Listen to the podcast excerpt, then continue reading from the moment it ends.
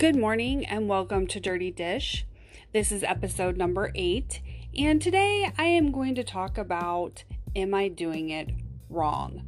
And by that, I mean parenting. This past weekend, um, I actually went to lunch with a friend, and she raised a really good question Am I doing it wrong? And when it comes to parenting, there is no manual um, there's plenty of sites that we can Google. There's plenty of articles out there that we can read that tell us whether or not we're doing it right, wrong, or the in between. And I think it's interesting that we always think we're doing it wrong. I am guilty of this. I think at times I am doing things incorrectly. I think that I'm not giving enough structure, or I'm being too lenient, or I'm being too harsh. And I don't know what direction to go at times. And that's extremely difficult. And I think this question is something that a lot of us ask ourselves, or we ask our spouses. And sometimes even mm. though we bounce these ideas or feelings or thoughts off of someone to get a mm. clearer picture if we're doing it right or wrong, I think we ourselves need to be more confident in what we're doing. And we need to be more vulnerable to the people around us. Like, my friend and I had a very honest and open talk about what we were experiencing with our children, especially with some of them already being out of school um, my one daughter, her school ends um, this week, and all I can think is, what am I going to do? Um, I can't have her play video games all day. I can't have her be on the tablet all day. I do try to provide um, some structure by saying she has to read 30 minutes every day. And I think that's something that I want to keep doing because I feel like that provides some break from monotony, from the constant urge to go and play video games, the constant need to um, be on games like Roblox or Minecraft or Fortnite or whatever um, games your children may be into. Um, and so that's something I want to keep doing. But then I hear a lot of other parents are like, well, I just let my child um, play video games until they want to stop. And the only time they stop is maybe when I call them for dinner. And there is a side of me that's like, hang on, like you're letting them go all day. And and I don't want to be the judgmental parent. And that's not why I'm trying to to um, aspire to be the judgmental one. Uh, but when I hear that, I'm like, oh, am I being too harsh? Am I saying stop when I should just be like, you know what, just go on and go? Keep playing those games. Do what you want to do. If that's your process, go do it. Um, but I really feel that kids do need more structure than sometimes we know to provide because we contradict ourselves or we think, oh my gosh, you know, well, this mom over here says that her child can play video games from 12 p.m. to 8 p.m. and I have the restriction set from 12 to 4 p.m. and that's it. That's all the game time they get. And so I think sometimes we're in a tug of war with ourselves and we're in a battle of what is right like as far as chores go i think um, there's debate out on that. Should kids be having chores? And some say yes they should have chores and they should have a chore chart and we should check off the list of duties when they're complete and we should also pay them for their time. But when i was a kid growing up um, when i had chores i had to do dishes. Um, we had to help mow the lawn. We had to help weed. Um, a flower bed and we did not get paid. We were told um, your pay is your shelter, your clothing, food.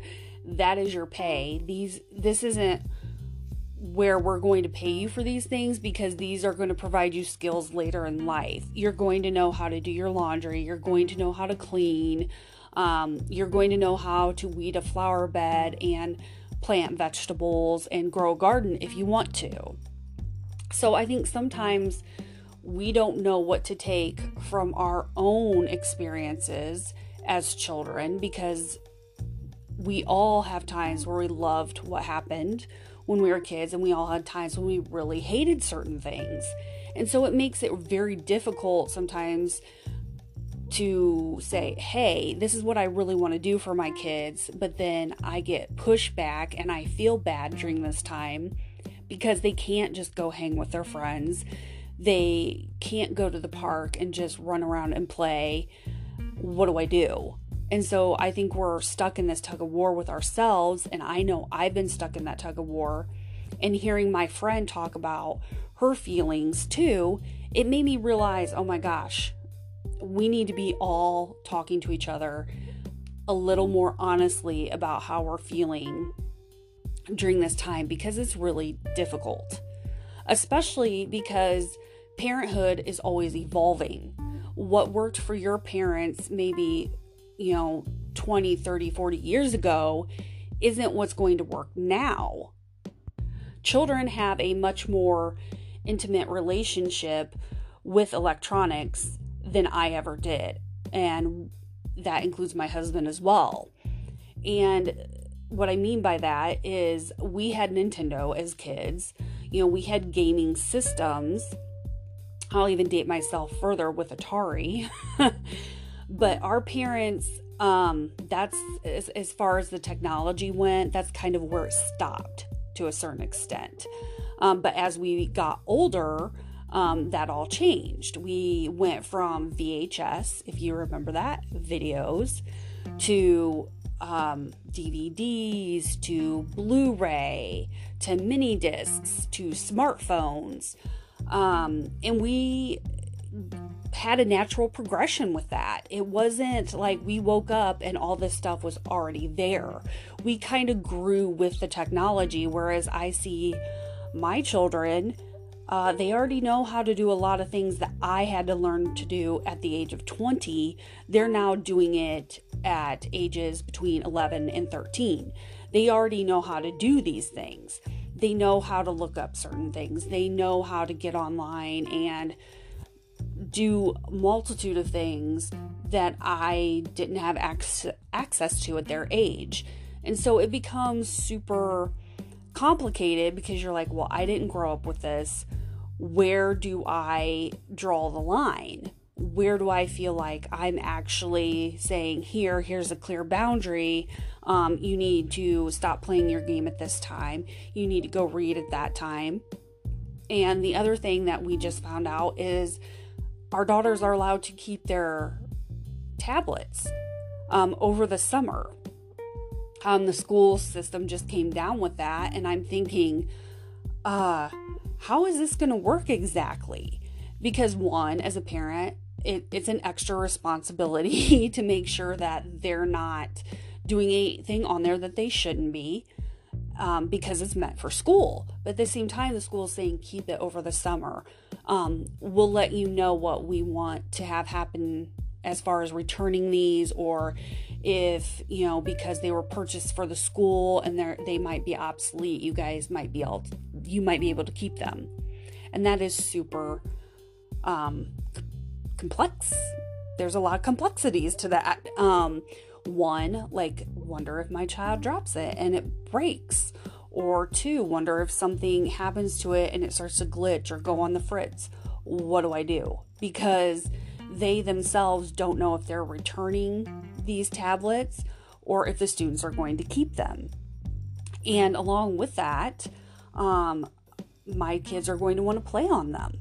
They're going to say, "Oh, well, the drawing app for my art class is on here. I'm this is another tool, this is another opportunity because one of my daughters already has a Amazon Fire tablet, which is the kid friendly version, and she has limited functionality on there. She doesn't have YouTube like her school tablet does.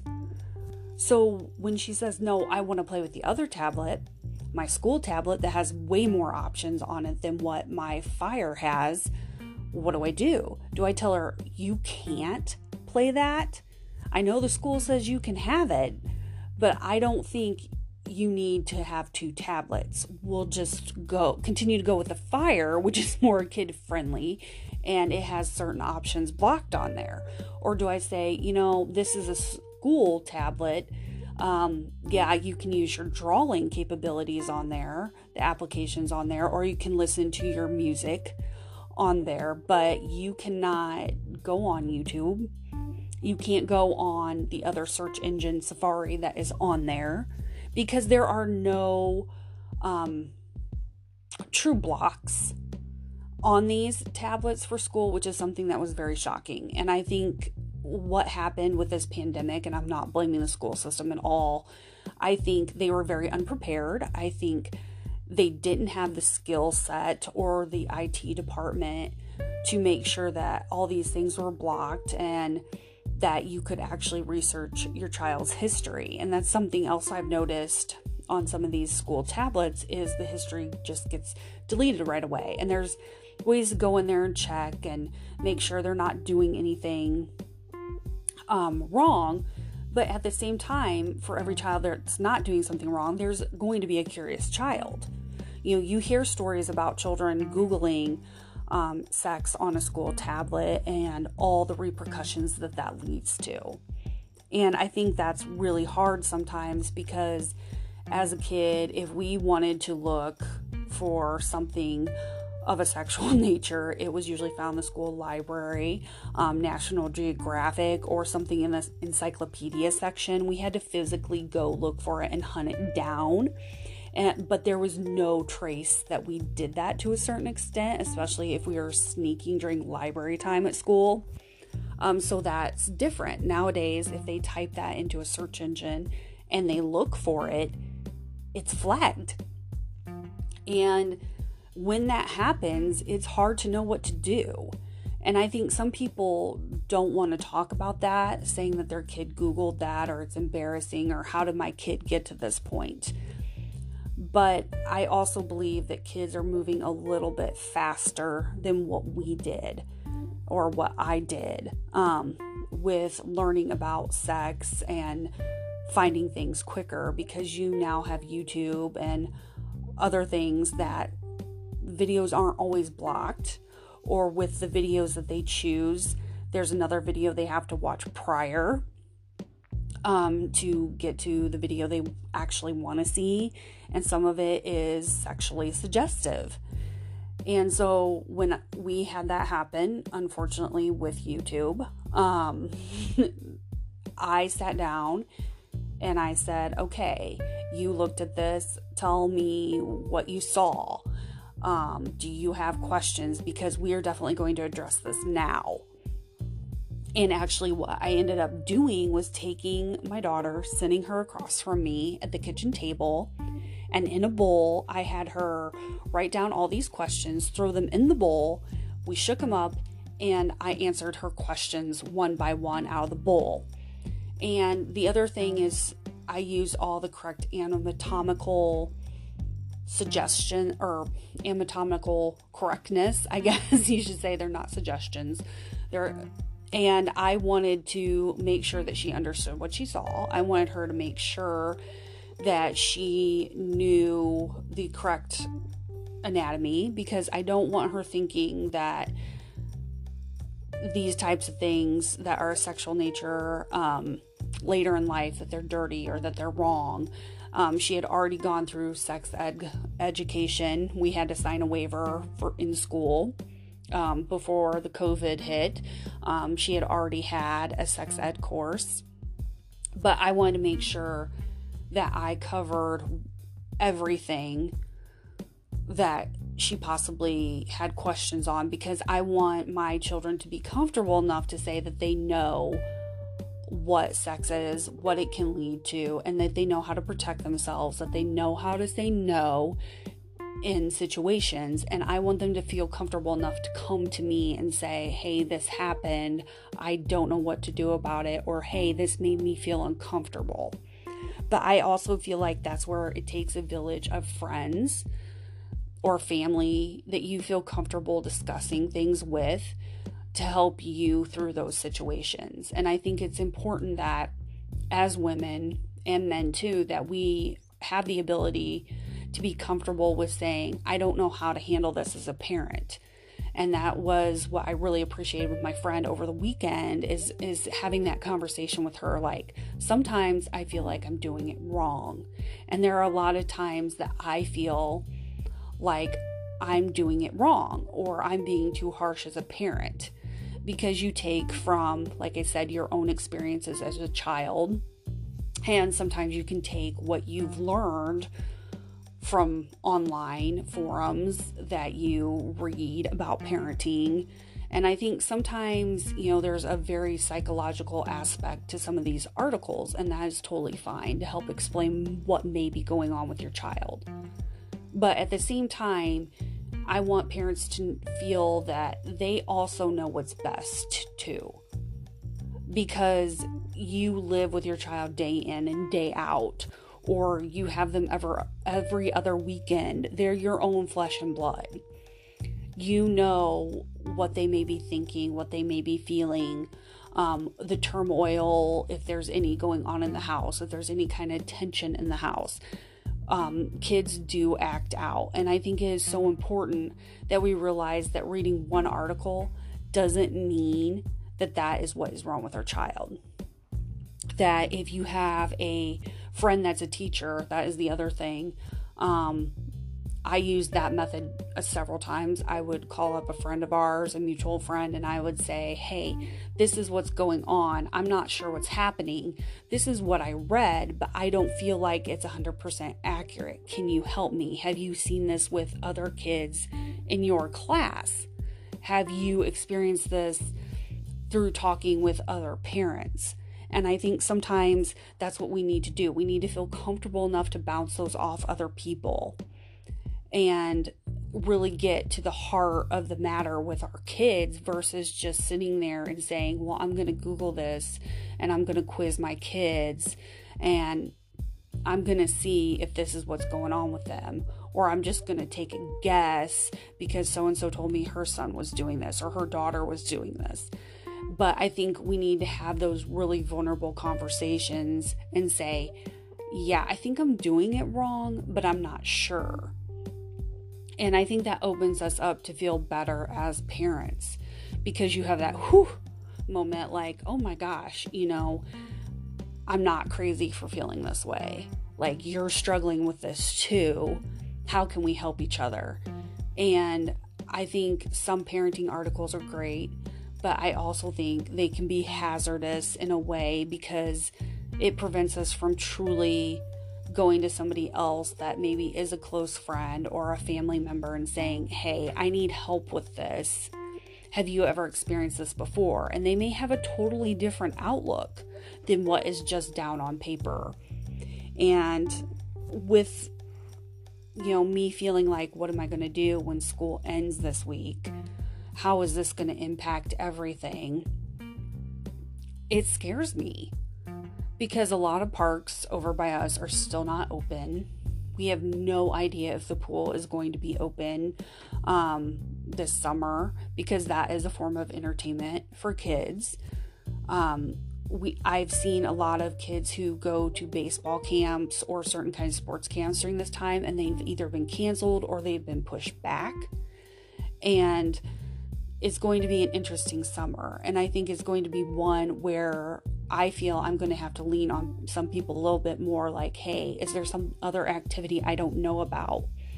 Is there something I can do with my child that I'm forgetting? I think one of the great things right now is that I have Prime Movies on our TV, and we've been able to watch the Trolls movie premiere last night with Scooby Doo.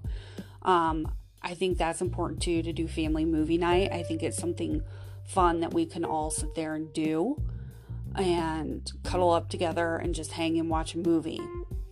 Um, the other thing too is the weather here has been chaotic. I don't know what is going with Mother Nature, but she is crying obsessively because we have rain for the next three days. And so it's really challenging. I did buy my daughter an art set um, to sit and paint, and I do try to carve out time for her to just go paint, be creative, or if she says to me, I want to make some slime, I want to go do that. Elmer's has some great slime kits. They've kind of changed it up a little bit. There's glow in the dark ones, there's ones that crackle um, after you make them.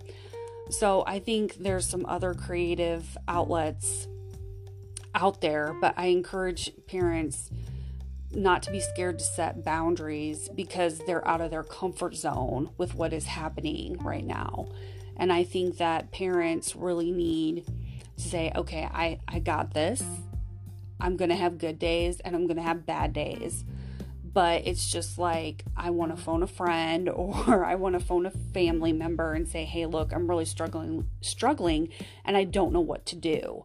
And after talking to my friend after lunch, I realized okay, we are all confused. We are all out of our comfort zone. And that was comforting to me because I needed to know that I wasn't the only one who was like, well, do I just shove video games in front of her? What do I do? Um, so I think discussing um, different outlets for our kids and then discussing chores and trying to implement those into everyday life as well to keep some kind of structure, to keep some kind of balance. I know with um, our kids, they are still up by 8:15 because school normally started for them at 8:45.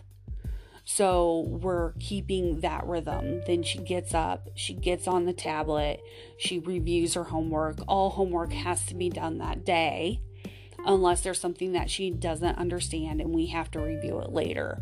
But we're trying to keep some semblance of a schedule because we don't want it to become where it's so off track that she's like, well, I, I want to sleep till 10, you know, and I'll do my chores at like 1, 2 in the afternoon, and then I'm just going to veg and play some video games the rest of the day. I, I want her to actually have time that is broken up into creativity. Um, I also do Pandora for her, where she can listen to Day's hits on there. And that's been important too. She can ch- kind of chill in her room if she wants to draw, if she wants to um, play with her toys, or she wants to draw on her whiteboard for a while. I think that's really important to carve out that little creative time for her and she can kind of chill and listen to music. And that way I feel too that the TV isn't on in her room 24 7. Um, I know some parents are concerned about video games, and one of the things that I had a friend suggest was she shut the Wi Fi off at 7 p.m. So every night at 7 p.m., the Wi Fi is shut off, which means video games and TV. Um, if your TV runs on Wi Fi, it gets turned off. And I think that's brilliant because then the kids know by 7 p.m., I'm done for the night. I can do other things. I can go outside. I can be creative with my time. I can do whatever I need to do. And I think that's a great thing to do is for kids to know, all right, 7 p.m., I'm done. I got to move on with my day. Um, I know the other thing that I do with my daughter's fire tablet is it doesn't wake up until during the week. It doesn't turn on until about nine o'clock. And then it shuts off at I think 11:45 a.m. But with this, she has to do 30 minutes of educational games to get to anything fun. She can't go, "Oh, well, um, I'm just going to sit here and I'm going to continue to play Roblox for eons and I don't have to do anything else for the day." But no, she has to do 30 minutes of something educational. It can be an educational video on there. It can be um, actually, they have reading. If she reads on there for 30 minutes, she can do a math program. She can learn something science. There's a multitude of things that she can do on there before she gets to the fun. And some people may think, well, just let her have fun. You know, she's already done school for the day and everything else. And I'm like, yeah, that's true. But I also want to keep that balance where she's still stimulating her mind and not just focus on video games because I think it does change children's attention spans when they are constantly um, on to the next thing with YouTube videos or video games. It's that constant instant gratification. And that's something that we really had to learn the hard way because all of a sudden she stopped listening to us. She she had an attitude, which you know every kid gets an attitude, um, but we started to realize like it, she's having too much tablet time, too much game time. And pretty soon, when we started to lessen that more and more, it was a learning experience for us, most definitely, that she stopped with the attitude. She stopped with the, oh my God, I'm not going to do that today, get off my back. Um, so that was definitely a learning curve for us that too much of something isn't always good. And you wouldn't think that that would necessarily apply with your kids and, and tablet time and games because they also say that games can really help them with their eye hand coordination, sometimes with the engineering side or the creative side of their brain, like with Roblox and creating certain different levels and towns and things of that nature. But we definitely learned that it can also cause them to not want to do anything else. I wouldn't say it's almost a, an addictive behavior, but it, it's close to that. And so we had to really back up and say, we don't want to deal with the attitude of that, and we're doing more harm than good. So I encourage anybody out there who's really struggling, if you have a trusted friend, if you have a trusted family member, and you're really struggling with what to do with your kids during this time, reach out to what I would call your village. Reach out to the people that you trust and say, hey, this is how I'm feeling about this, and I feel like I'm doing it wrong. Honestly, there is no right way to parent. At the end of the day, we try the best we can, and we do end up with scars from certain things in our childhood, and none of us escapes without a scar or two from what happened because parenting is ever evolving. There was a time that there weren't car seats, that kids were allowed to sit in the front seat, that you could smoke in the car with your kids. So everything is evolving always, and we evolve as people and we evolve as parents, and our children evolve too. So I encourage you if you're struggling right now and you're not sure how to get through this time because you might hear, I'm bored a lot, or you feel like you're giving them too much electronic time, reach out to your friends, reach out to someone and feel comfortable within your village and know that parenting is ever evolving, especially during this time when things are limited access. Let yourself be vulnerable to the fact that you might not know what to do and that's okay. And there's going to be days you're going to wake up and you're going to be like, I know exactly what I want my children to do today. And that is awesome. But if you have days like me and like my friend where you're like, I think I'm doing it wrong, don't be afraid to reach out. Don't be afraid to say, I'm not sure what to do today, or my kid does not want to do their homework today, and I don't know how to motivate them. And I'm sure there's somebody out there, a friend or a family member, or if you're part of a some type of support group um, for moms or dads, reach out. Say, I don't know what to do today. Do you have any suggestions? Do you have any ideas?